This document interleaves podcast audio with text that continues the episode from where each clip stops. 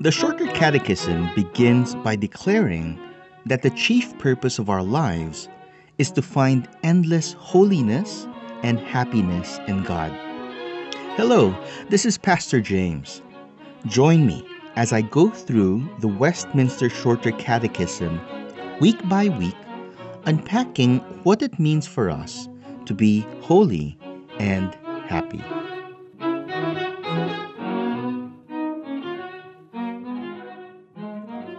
As moral creatures whose chief end is to glorify God and to enjoy Him forever, it is no exaggeration to say that the foremost Christian priority ought to be proper worship according to the Word of God.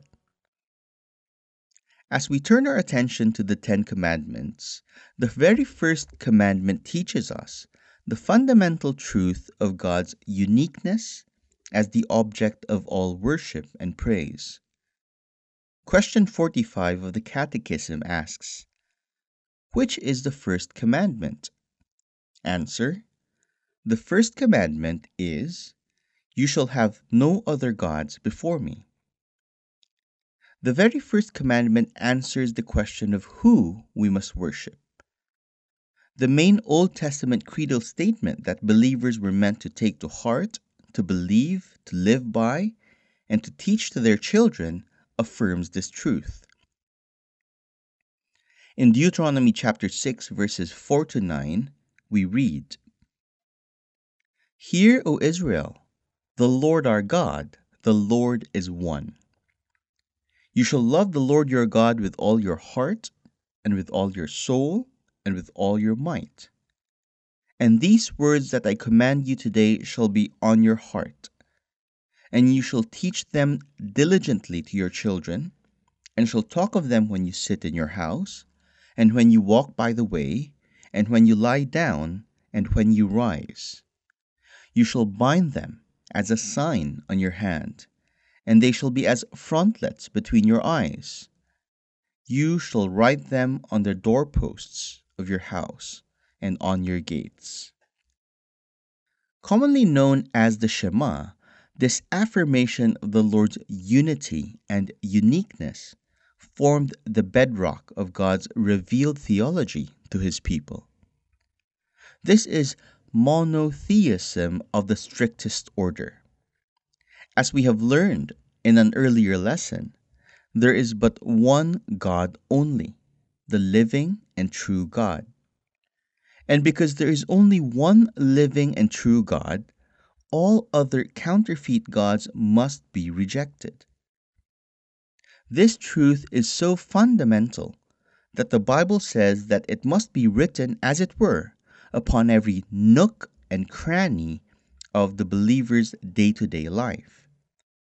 The command to bind them as a sign upon the hand and as frontlets between the eyes was meant to impress upon the believer that this thoroughgoing commitment to love the Lord with all his heart, soul, and might should be seen in all that he thinks with his mind and does with his hands.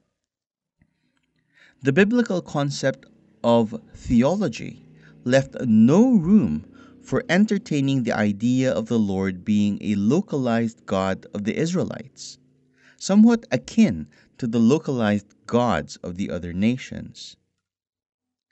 As the prophet Jonah fully realized, not only by his own confession, but also in his own experience, when he tried to run away from the presence of the Lord, the God of the Bible was and is the God of heaven, who made the sea and the dry land.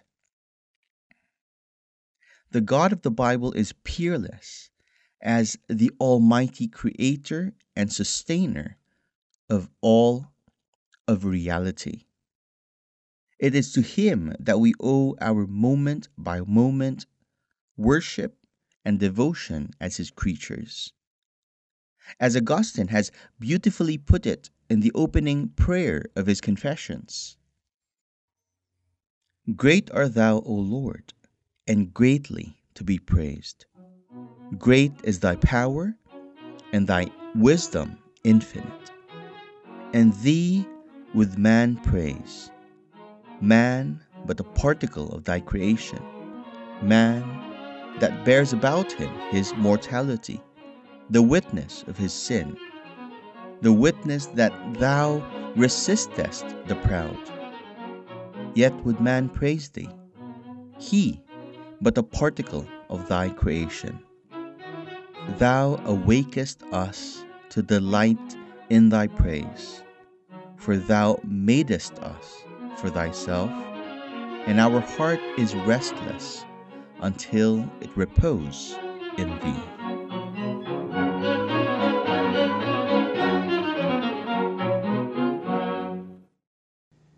This program was brought to you by Pilgrim Community Church, a confessional Presbyterian church that meets in Cubao, Quezon City. For more information, please visit our website at pilgrimcommunity.church.